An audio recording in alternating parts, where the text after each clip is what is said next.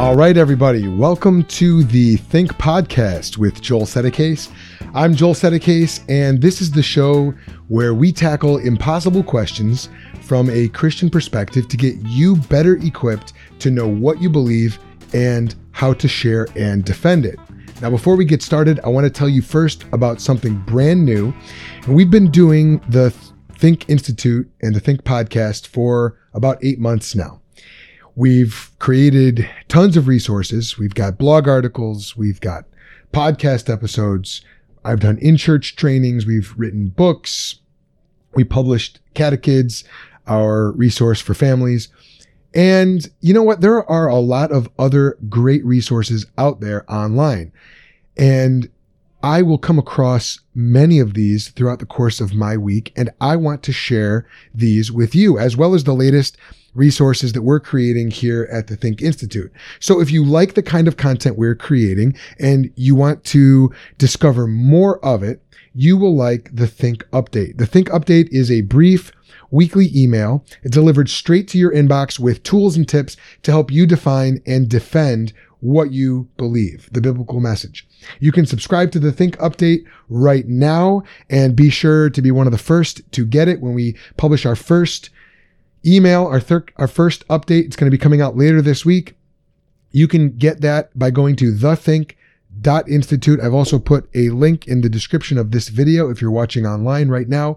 So you can go to that link and fill in your email address right there at the Think Institute page. So wanted to make sure that you guys knew about that. It's going to be very exciting. We're just starting it. It's brand new, hot off the press, or at least it will be once I send it out.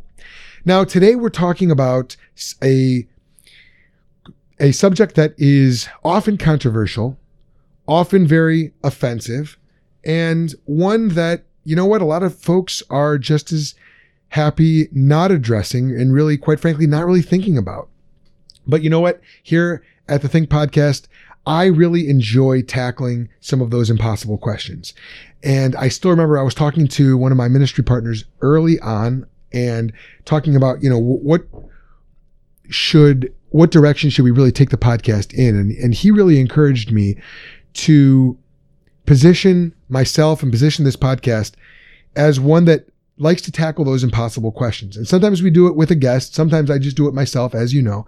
But today we're talking about the topic of God's wrath. And this is a subject that we oftentimes get wrong but it's one that it is so crucial to get right. So I want to talk about how to explain God's wrath in a way that will actually make sense to your non-Christian friends. And so I put out a post on Facebook earlier today and I asked this question. When you think of God's wrath, what images come to your mind? And some of the some of the uh, responses that we got were very good. Uh, one person posted a GIF of a lightning bolt striking the road right in front of your car. Someone else said, my sin. Uh, uh, other folks talked about fire and brimstone raining down. And uh, there was a lot of that sort of imagery. One person said the cross. And, you know, we really got some very compelling imagery. Uh, one person said the flood, fire and brimstone raining from the sky the ground opening up and swallowing people, plagues, the cross. So that was all from Marcus McLean. Marcus, thank you for that really graphic and quite honestly, very biblical imagery. You know, for me, when I think about God's wrath, some of the first images that come to my mind are Sodom and Gomorrah being destroyed back in Genesis. Those were two immoral cities that God destroyed. I also think of thunder and lightning. I think of uh, invading armies. You know, I even think of images that don't come from the Bible, like the city of Pompeii in ancient Italy that was destroyed by a volcano. And uh, Pompeii was a very immoral city. There's nothing in scripture that says Pompeii would be destroyed, but it sure seems like they, it seems like one of those uh, Sodom and Gomorrah type situations. I think about hellfire and uh, all these different uh, forms of God's wrath. And yet, there is an element of God's wrath that many may, may miss. And this makes it very difficult when we're trying to explain wrath in terms that people today can understand. If we miss this, we actually have a harder time building that bridge between the biblical language of God's wrath and the mindset of the typical non-Christian today. And I hesitate to even use the word typical because there really is no typical non-Christian other than the fact that they don't believe in God. They share that characteristic.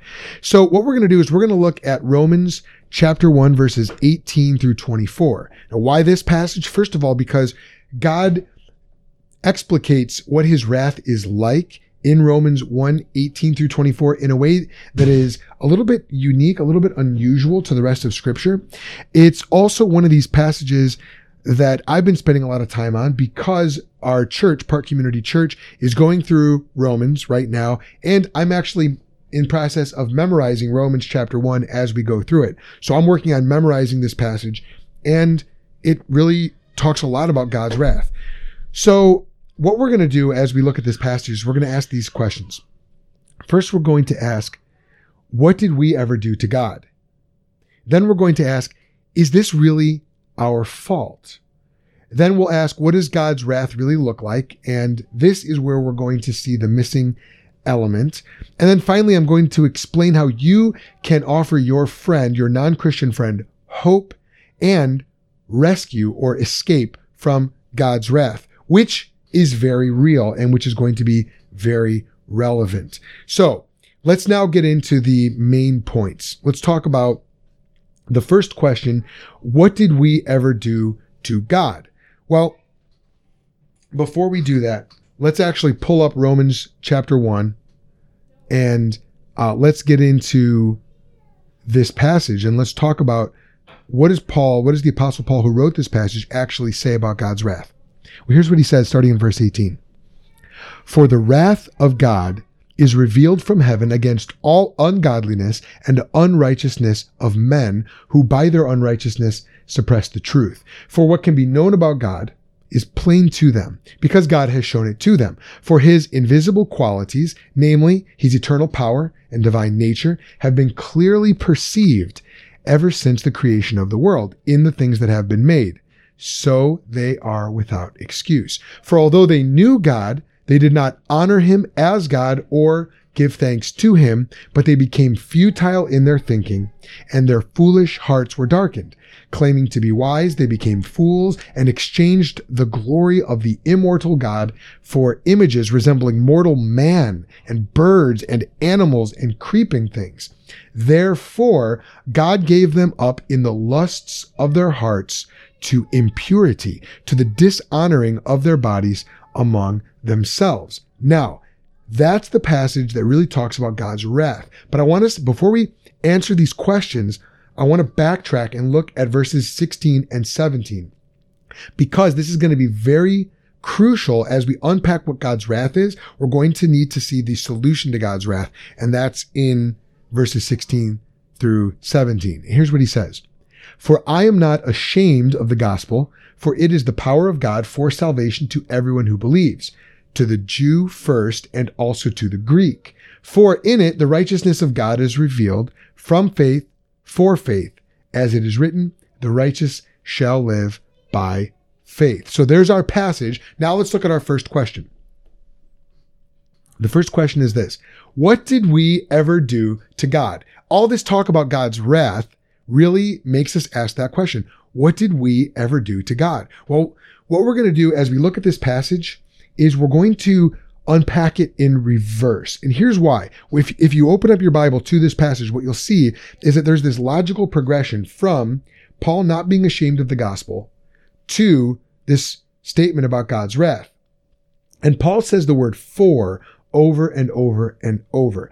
And one of the things that I learned from John Piper, a pastor and author based out of Minneapolis, Minnesota, is this. Whenever you see a passage like this where you've got for and then for and then for. the for functions as an explanation. It's like saying because of this. And so what you can do is you can take the passage and flip it in reverse and and you can make the argument going in reverse and you can say because of this, therefore that, because of this, therefore that. So we're going to start in verse 21 and we're going to answer this question. What did we ever do to God? And we're going to tackle this question in the reverse order from how it's written. But in the logical order of the way that Paul is progressing his argument. So what did we ever do to God? Verse 21 says, because men did not honor God as God or give thanks to him, but they became futile in their thinking and their foolish hearts were darkened. And they did this all while knowing God. then in verse 22, it says, they became fools all while claiming to be wise. And their foolishness, we find out in verse 23, is that their foolishness was typified in this, that they exchanged the glory of the immortal God for idols.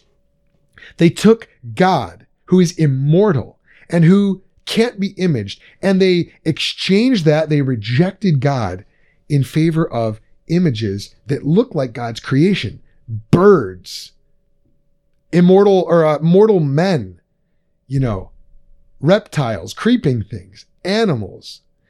Now, this makes God angry because God created us to serve and glorify Him. God created us to honor Him as God, and God has given us gifts. But instead of saying thank you, we, and I, and I mean we because this is a universal condition, we exchanged God for silly images and idols. Look, you can see I've got a, a statue of Charles Spurgeon back there behind me. And when I first ordered that, my kids asked me why I was getting an idol of Charles Spurgeon. And I had to explain to them, look, it's it's a reminder of this great man. But Charles Spurgeon will be the first person to tell you that we shouldn't worship him. And so I don't worship that statue. Instead, it's a reminder of of a great man of God, and I seek to imitate him, even as he imitated Christ. But the condition of of humanity is to bow down to idols and to worship them. So I have to check my own heart that Charles Spurgeon, the great pastor and author, does not become an idol to me in my own heart. It's not about him. It's about the Lord that he served. But the universal condition of mankind is that we do worship and serve idols. And this makes God angry. So what did we ever do to God? We rejected God. We took the good gifts that he gave us. We took the animals that we were supposed to have dominion over. Genesis 1 and 2 talk about this. And we turned them around. And instead of worshiping God, we worshiped idols. We worshiped his creation. And the Bible says that this is very foolish. And so while we, even while we knew God, we denied God. We suppressed God and we claimed to be wise, but actually became fools. So this makes God angry. So now the natural question that people want to ask here is this. Well, how can you say that they knew God? You know, after all, if we're talking about the majority of humanity, they didn't have the Bible as written as we have it today. So how can you say that they knew God? Or if they did have the Bible, you know, nobody explained it to them correctly. And so, you know, hey, hey, listen, nobody gave them good enough reasons to believe in God. How can you say that these folks knew God? Well, what you're really asking here is, is this. Is this really our fault? All right, fine. So we suppressed God. We exchanged God for idols, but is this really our fault when the, for thousands of years, the Bible has not been accessible to the, maybe, let's say, the majority of mankind. Is this really our fault? God, the underlying question here is, isn't God unjust for inflicting his wrath upon us? And this is going to be the question that your non-believing friend or relative or coworker is naturally going to ask. And it's a good question. And you and I need to be asking that question as well. Is this really fair? Because is this really our fault? Well, what we find out as we continue Paul's argument here, if we look at verses 19 and 20, verse 20b says this they are without excuse. Now, why are they without excuse? They didn't have the Bible, how can they still be without excuse? Here's why. Verse 20 says that they had enough evidence. See, God's invisible attributes, namely his eternal power and his divine nature, have been clearly perceived since the creation of the world in the things that have been made. So there are two ways that God reveals himself to us by his works and by his word. And even if you don't have his word, God still reveals himself by his works in the things that have been made. Now, what, what do we see from the things that have been made? Well, Paul says we see his invisible attributes. So God is such a boss that he can make even his invisible attributes plain to us.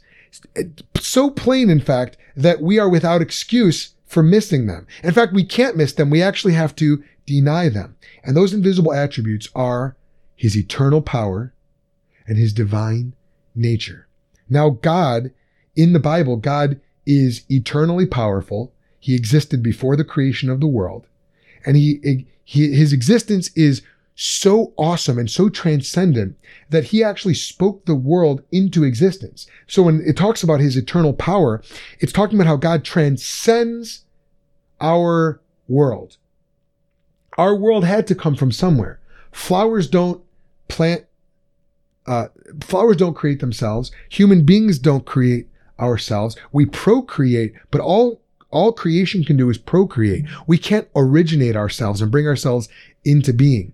So the, the very existence of this world, which is contingent, meaning it depends on something else for its existence, testifies to the fact that God must exist and that we must have a creator who brings us into being. One of the fundamental principles of philosophy is that out of nothing, nothing comes. And uh, the, our very um, scientific endeavors, if, if you uh, know anything about science, are predicated upon the fact that this universe is governed by invisible rules, natural rules, physical rules, rules of logic, rules of mathematics, rules that correspond between our mind and the world in which we live. And these rules are unchanging. They are immaterial. They are universal. They are absolute and they are knowable to our minds. This is all irrefutable proof that there is a divine lawgiver because we take these things for granted and they can't come from changing matter. Changing matter cannot bring unchanging immaterial laws into being. And so we have enough evidence from the creation around us to know that God uh, that, that God's eternal power is what it is. And even in our very soul, the very longing that we have to live forever, the longing that we have for justice, the longing that we have to be moral, the longing that we have to see things made right in the world. These are things that cannot originate in us because they are transcendent. They are beyond us because none of us is the perfect example of these things. And so if there's, there's this desire for something beyond us that's been clearly placed within us, if the universe is governed by these rules, what Paul is saying here is that we have enough evidence and we should have known. This is why in verse 19 it says, what can be known about God is plain to them because God has shown it to them. So because of this, we are all without excuse. So what did we ever do to God? We rejected him and started worshiping creation instead of him. And is this really our fault? Yes. Unfortunately for us, this is really our fault. Now, so far, I haven't used a lot of biblical language. I haven't used a lot of theological terminology. I'm, I'm just explaining what the Bible says in clear terms that I, I think anybody would be able to reproduce in common language. It's our fault and we have enough evidence. So now the question is, what does God's wrath really look like? How could we understand his wrath? should we now expect that a lightning bolt's going to come out of the sky and burn us up? Well, we have to understand what God's wrath is really like. Let, us talk, we're going to talk about the two forms that God's wrath really takes. But first, we have to see what God reveals to the apostle Paul in verse 18. He says this, he says, God's wrath is revealed. So God's wrath is revealed here in this world. That means that we ought to be able to look around and see God's wrath at work. We ought to be able to see God's anger and displeasure at sin. But here's the thing. I don't see a lot of thunderbolts coming down. I don't see a lot of the ground opening up and swallowing up sinners. Yes, I see natural disasters, but those seem to strike people pretty indiscriminately. And it seems like the quote unquote good and the quote unquote bad both get swallowed up when there's an earthquake. So what's going on here, Paul, how can you say that the wrath is revealed in such a way that it's visible to us? Well, here's how. First of all, it's revealed from heaven, so it is from God, but it's also revealed against the ungodliness and unrighteousness of men who, that means people, who by their unrighteousness suppress the truth. So there's going to be a direct connection between the cause, that is sin, and the effect, that is wrath. This is not indiscriminate, but it's focused. So a tsunami that strikes Indonesia. Now, could that be God's wrath? Could that be an, an exempt, uh, a manifestation of God's wrath? Well, in a certain sense, yes, in, the, in that this world is fallen and we are all sinners and we all do deserve to perish. In another sense, yes, because there is a greater wrath, a permanent wrath, which we're going to talk about in a few minutes, that it does remind us of where all, all, uh, unrepentant sinners, uh, folks who have not turned to God in repentance and faith, will one day actually suffer God's punishment. But the kind of wrath that Paul's talking about here is not indiscriminate. It doesn't sweep away the righteous with the unrighteous, the good with the bad, the just with the unjust. So, so what is this wrath that he's talking about? Well, the second thing we have to realize is that this wrath very well might not be recognized. It might not be, it's not that it's not recognizable, but it might not be recognized by us because of what our condition is like because we are suppressing the truth about God in the first place. And therefore, by suppressing the truth about God, we have actually cut ourselves off from the ability to see God. Because we're suppressing the truth about God from the get go, now when God's wrath is revealed, we've already ruled out God as a possible explanation for it.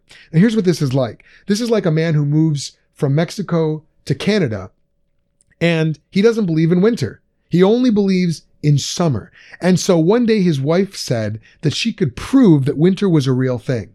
So one frosty January morning, she asked him, Dear, I bet I can prove to you that winter is a real season. Now, does it snow in the summer? And the man replies, No. Everyone, every dummy knows that it doesn't snow in the summer. The summer is hot. And so his wife said, Well, Look outside. And the man looks outside and he sees big, fluffy flakes of snow covering his lawn and turning it white. And his wife goes, Ha! You see? And the man looks out his window and sees this and he says, Well, what do you know? I guess it does snow in the summer.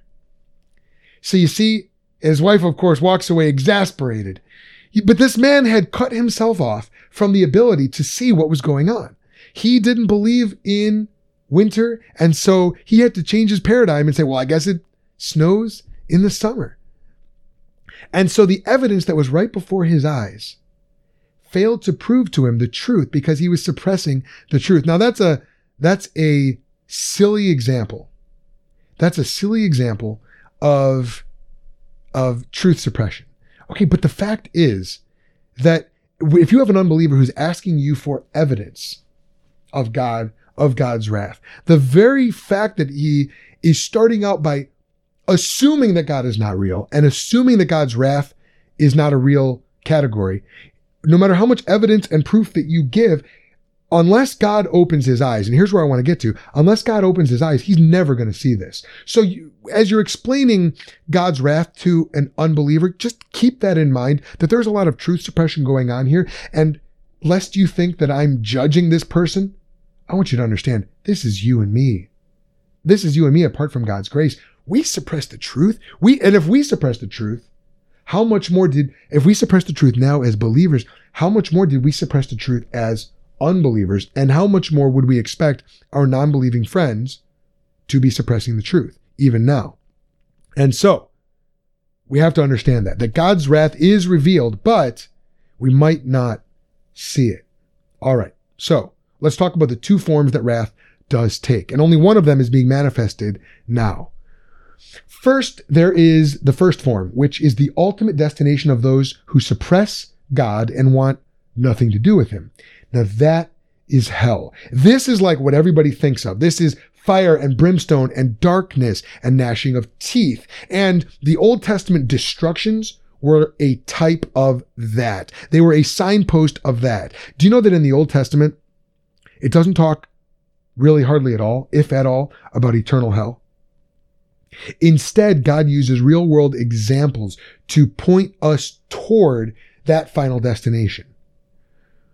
Jude 1 verse 7 says this, Sodom and Gomorrah and the surrounding cities, which likewise indulged in sexual immorality and pursued unnatural desire, serve as an example by undergoing a punishment of eternal fire. Look, you can go to where Sodom and Gomorrah used to be in the old days, and today, you know what's there? The Dead Sea. Salt deposits everywhere. You can go there and you can see that sulfur and salt and fire has at one point rained down on this area.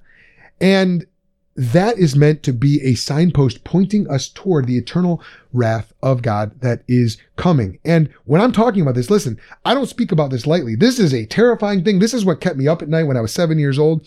The idea that there are people in punishment in in right now they're not in hell they're in hades that's a whole nother story but they're waiting to go to this place of eternal wrath now when you're talking about this remember this is a consequence for sin it is fair it is just it doesn't mean it's pleasant it's by definition not pleasant but it corresponds to the sin that sends us there and this is why we as believers need to be so incredibly grateful for God's grace. Because we are not Christians because we used our intellect and our free will to will ourselves to have the faith to trust in God. We are Christians because God revealed himself to us. And by grace we have been saved through faith. And grace, by definition, is an undeserved gift from God. So, those who suppress God are going to suppress him all the way into eternity. They're going to hate him forever. And hell is where that hatred meets its natural conclusion. That's the first kind of wrath. But that's not what Paul is talking about here in Romans chapter 1. And um, he, so here's here's why I'm talking about this is like I mentioned, we've been discussing Romans 1. The, the preaching series has been uh, on Romans 1 over the last few weeks. And uh, I'm recording this on Facebook as we speak. And uh, my pastor and friend, Dan Osborne, just asked if this is because he didn't explain it well yesterday. Uh, no, absolutely not. This is because the, the teaching series has inspired me to to talk about this and so i spent a lot of time uh, exegeting this passage but i'm actually not going to be talking about specifically what dan talked about yesterday which was he actually talked about the specific sin of homosexuality and I would highly recommend that you go and listen to that. I think Dan did a great job expositing that passage and uh, drawing out what Paul is talking about there. He did it in a reasonable way. Uh, I'm not going there. I'm sure I will at some point, but uh, by virtue of this ministry, I am able to take a little bit more of an edge with some of the things we're talking about. Our audience tends to skew more exclusively male, not ex- not not exclusively, but more male, and tends to be a little bit younger as well. And uh, millennials tend to like that edge. And I, I so I, anyway, so I can get a little bit more serrated in some of the things that I talk about here, as opposed to you know when I was preaching on a Sunday morning. So here's where we're at. The second form of wrath that Paul is discussing is this. It is a, it is a giving over. And this is what you can't miss. It is the active giving over of a sinner to his sin. In a sense, it's a passive form of wrath. Now, nothing God does is passive. Everything he does is intentional. It is foreordained. It is predestined. But it is passive in the sense that it's the allowing of the sinner to open every door he wants to open to pursue greater and greater sin. You cannot miss this. A lot of people miss this when they're talking about God's wrath. And if you do, it's going to make it much harder to talk about God's wrath to your unbelieving friends. Here's what it says. Look at verse 24. Therefore God gave them up. Now, this is wrath. It's coming from God and it's a response to sin, but it's not just like, so, so because of that, it's not just this automatic effect. It's not like if I drop a bowling ball, it hits the ground and that's just this automatic thing that gravity does.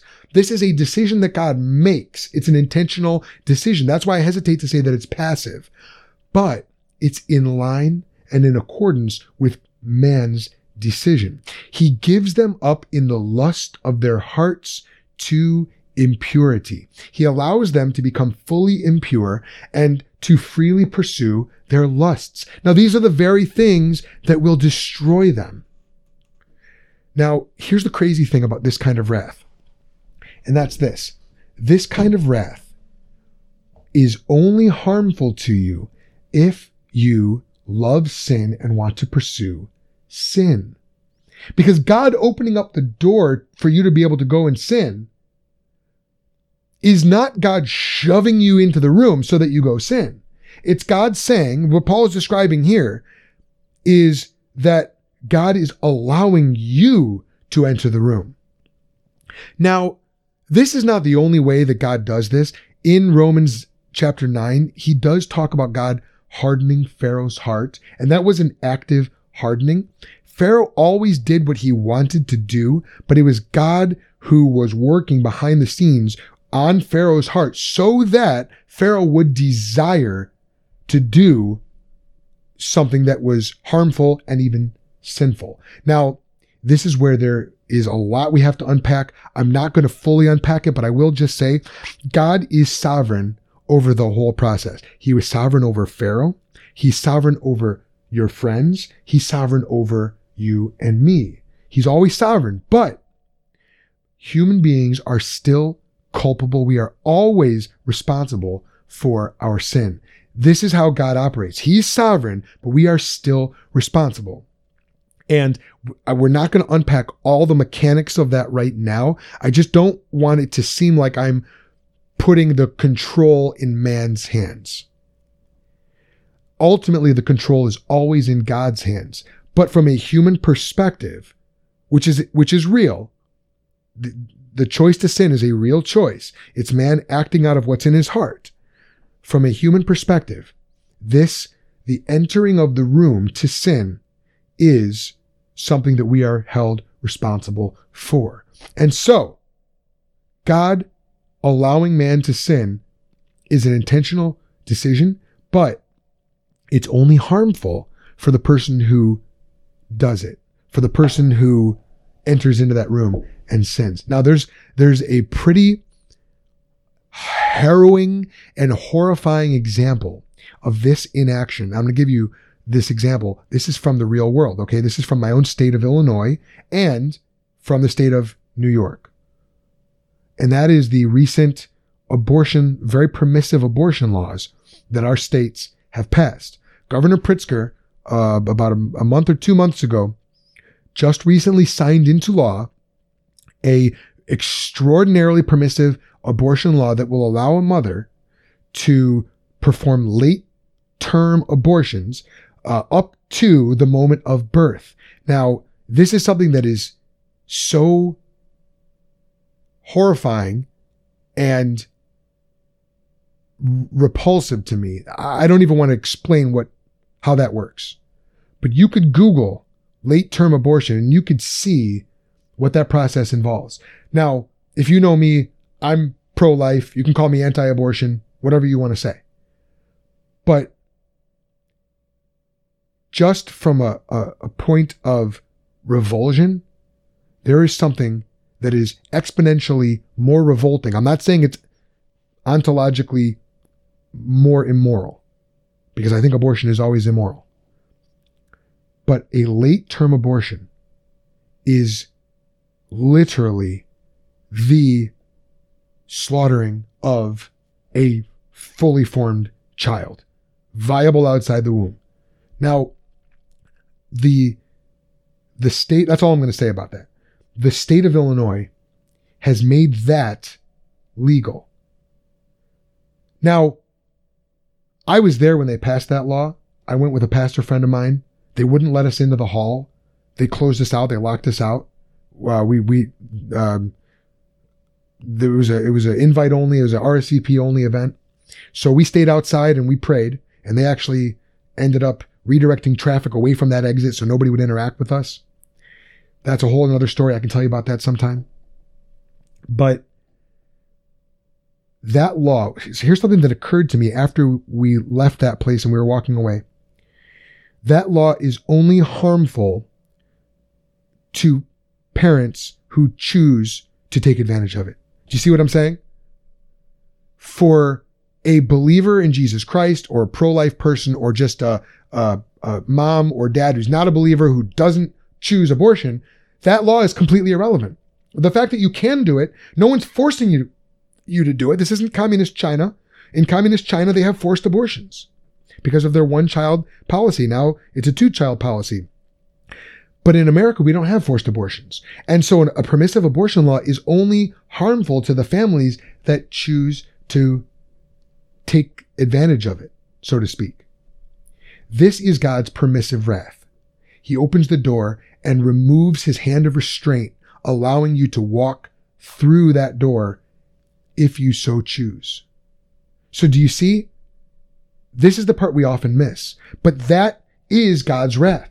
And so when we say look around for God's wrath, it's being revealed. Look, look at the laws that are being signed by your state legislatures.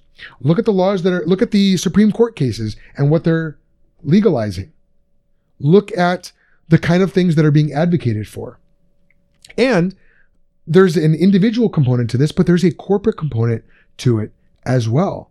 And this is why Paul says that God allows the dishonoring of their bodies among themselves. See, there's a plurality to this. There's a, there's a corporate and community side to this. This is when lust and sin begin to form into communities. This is when you have advocacy groups that are pushing for the freedom and the autonomy to be able to uh, commit different forms of sexual sins. This is when you have pressure groups um, putting, you know, lobbying in Washington or in Springfield or in your state capital, advocating for the right of individuals and groups to do this sort of thing with impunity, things that the Bible condemns. This is when you have movements and parades and festivals that celebrate sin. This is when sin is celebrated by a community and that celebration is celebrating something that is dishonorable. And so now the community is taking its corruption on the road. And before you know it, they are beginning to demand that the broader culture celebrate that sin with them and, and, and participate in the dishonoring of their bodies with one another. There's a corporate element to it. My friends, this is what Paul is talking about when he talks about God's wrath. It's a permissive wrath that begins to permeate out into the culture, but it's a self-inflicted wrath. Do you see? Now, when we put things into modern terms like this, we can see that God's wrath is very real. It's very relevant. It's being revealed in our society, in our culture right now. So how does this play into the conversation that you're having with your non-Christian friend? Well, uh, if your friend is addicted to pornography and, and, um, this is the way that pornography works. Uh, it starts out more quote unquote innocent and it gets deeper and darker and it gets harder to resist and it gets hard, it gets more and more entangling. And before you know it, the user is ensnared all right. Homosexuality is something that ensnares and becomes part of your identity, constant lust, incessant covetousness, and desire for things that you shouldn't have that, that turn, uh, destructive and even self-destructive. Sin is very destructive and, and, uh, it's, it's self harming. And what happens is the more you engage in it, the harder it becomes to do anything that is right, even by your own standards, let alone by God's perfect standards. And so what you can see when your life begins to be taken over by sin, when your community begins to be taken over by sin, when the laws begin to be reflective of the community's desire for sin, what Paul says is this is God's wrath being revealed from heaven. So now do you see how scary this is? Do you see how terrifying it is when we look out at our culture and we say, wow, okay, this looks less like a tsunami or a thunderbolt or an earthquake and more like God letting us do what we want to the extent that we can no longer choose not to do it. This is very relevant. This is not fire and brimstone on the street corner with a placard and a bullhorn. But God bless those guys who were on the street corner. I will never talk bad about street preachers. But they're oftentimes talking about hell. Paul here is not talking about hell. He's talking about hell on earth, hell in our communities, hell in our own hearts. And this is terrifying. It's very relevant. And if we get this wrong, it'll make us, it'll make it harder for us to talk about God's wrath with our non Christian friends. And it's very urgent that we talk about God's wrath with our non Christian friends. So the next question we need to ask is this Is there any hope? Well, thank God. Remember, we talked about verses 16 and 17. Yes, there is hope. Why? Because just as God reveals his wrath from heaven, he also reveals his righteousness in the gospel. In verse 17, it says, For in it, in the gospel, the righteousness of God is revealed from faith for faith. And what is faith? Faith is dependence. Faith is the opposite of self reliance. Faith is the opposite of dependence on, or of, of suppression of truth. It's recognizing the truth and instead of suppressing it, it's accepting it, believing it, trusting in it. And that's why in verse 16, Paul says that the gospel is the power of God for salvation. Now, salvation is a biblical word. It just means rescue. It means being saved. It's, it's for everyone who believes, Paul says. It's for the Jew, it's for the Greek. Now that covers everybody because in those days, the Greek was someone who spoke Greek, which was like English today. And then the Jews were the ones who had the words of God, but they had their own culture. So it's for every subculture and it's for the broader culture. It's for uh, those on the, the biblical side of the knowledge of God and those outside of the community of God. Anyone who will come to God, whether you grew up in the church or outside the church, anyone who will come to God in faith will be set free from the wrath of God, free from the control of sin in their life. And when families do this together, their families are set free from abuse, self abuse, uh, the destructive power of sin, drunkenness. Because the gospel of God is the power of God for salvation to everyone who believes. And that's why the righteousness that's revealed there is the answer to the wrath that's revealed in the world. Righteousness just means rightness. It means justice. It means goodness. And so we're really looking at two different sides of God's justice here when we're talking about wrath. We're talking about God justly punishing sin, and we're talking about God uh, punishing sin within sinners and in the community of sinners and in the bodies of sinners.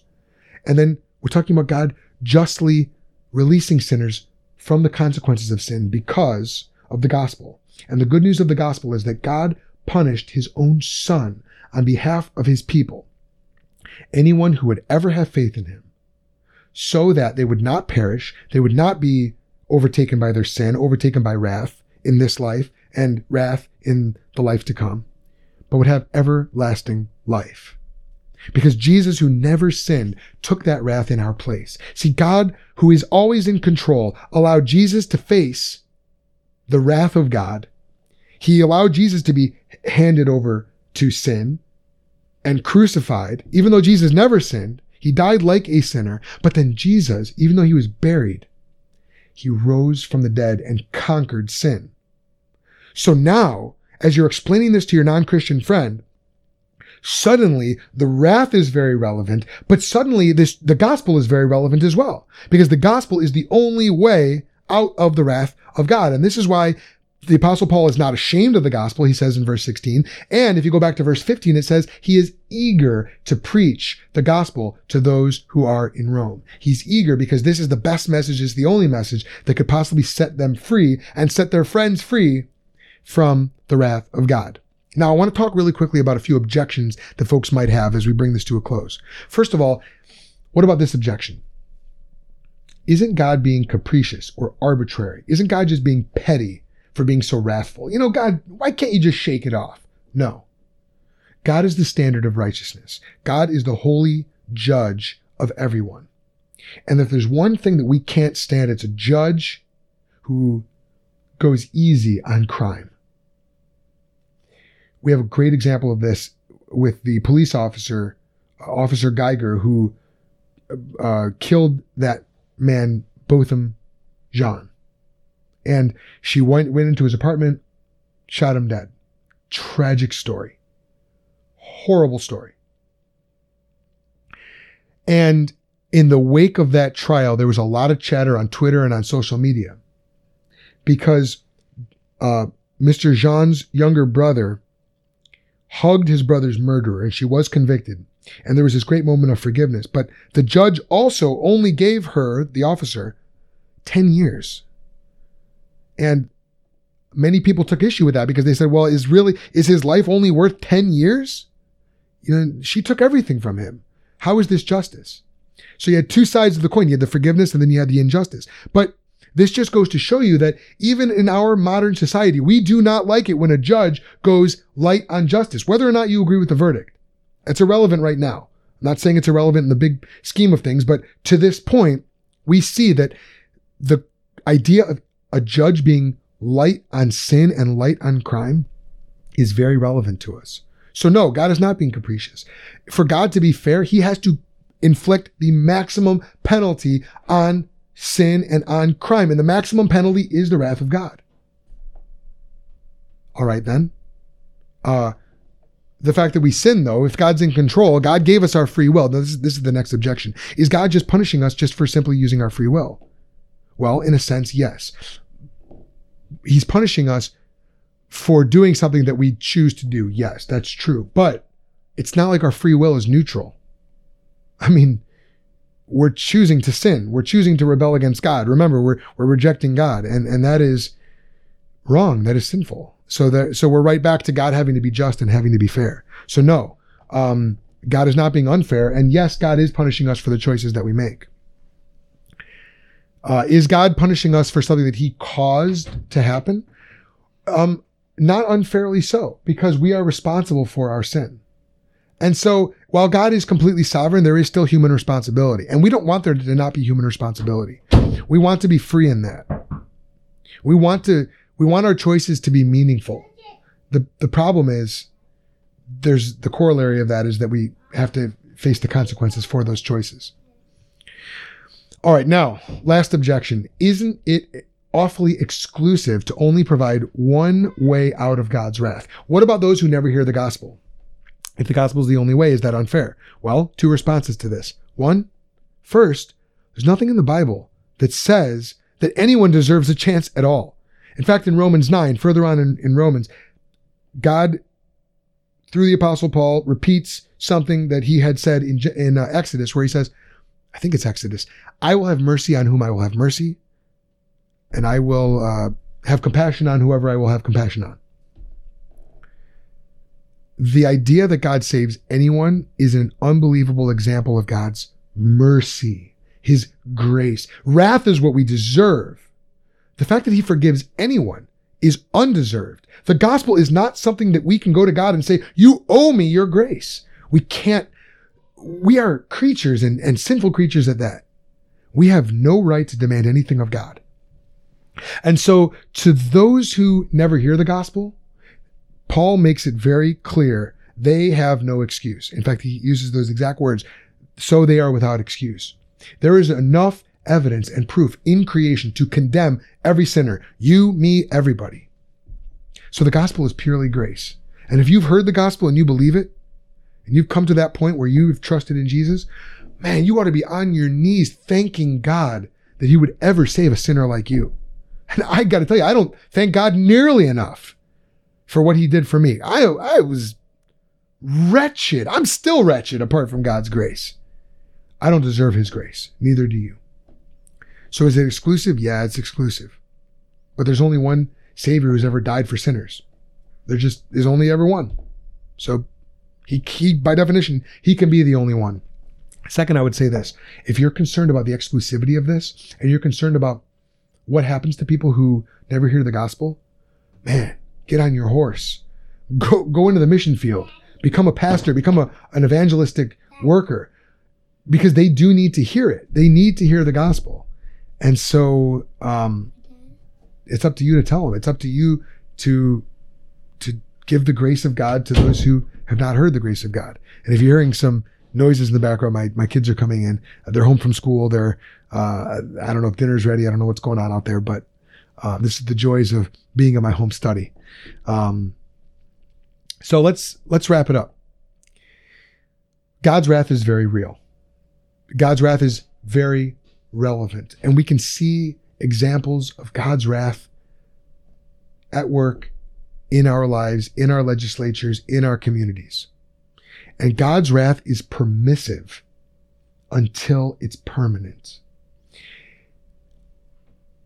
God's wrath is avoidable only through Jesus Christ, only by God's grace. So I hope that this helps you. It gives you a framework to talk about God's wrath. You don't have to use the exact words I did. If you thought I my language was, a little too theological, that's all right. You can you can put this into language that you think would be more contextualized. But I hope we've seen that the, that God's word does give us the framework for talking about wrath in a way that is very relevant. Uh, if you want to get in touch with the Think Institute, I would love for you to do that. You can of course, listen to the Think podcast. You can subscribe on Apple Podcasts, on Stitcher. We're on TuneIn. We're on all the different platforms, most of the different platforms. But you can, if if you search for us, because I know some people have been searching in Apple Podcasts and can't find us, it will come up in the search results, but then there's nothing there. So what you can do, just go to thethink.institute. There's a big old link right there on the front of the page. Scroll down there, swipe down there, and uh, click on the icon that'll that'll bring you to our site where you can subscribe to the podcast. Uh, I also want to remind you again for the Think update, which is going to be coming out, God willing, on Friday. Subscribe to that. There's a, there's a link to that on the website as well. But that's going to be weekly content. It's going to be a brief weekly email to help you define and defend just what it is that you believe. So this is not goodbye. This is just a short stop along the way. I hope it's been helpful for your spiritual journey. I hope it's helped you put another uh, link in your chainmail uh, as you go out into your spiritual battle, um, taking up the spiritual armor of God. And until next time, I hope it made you think.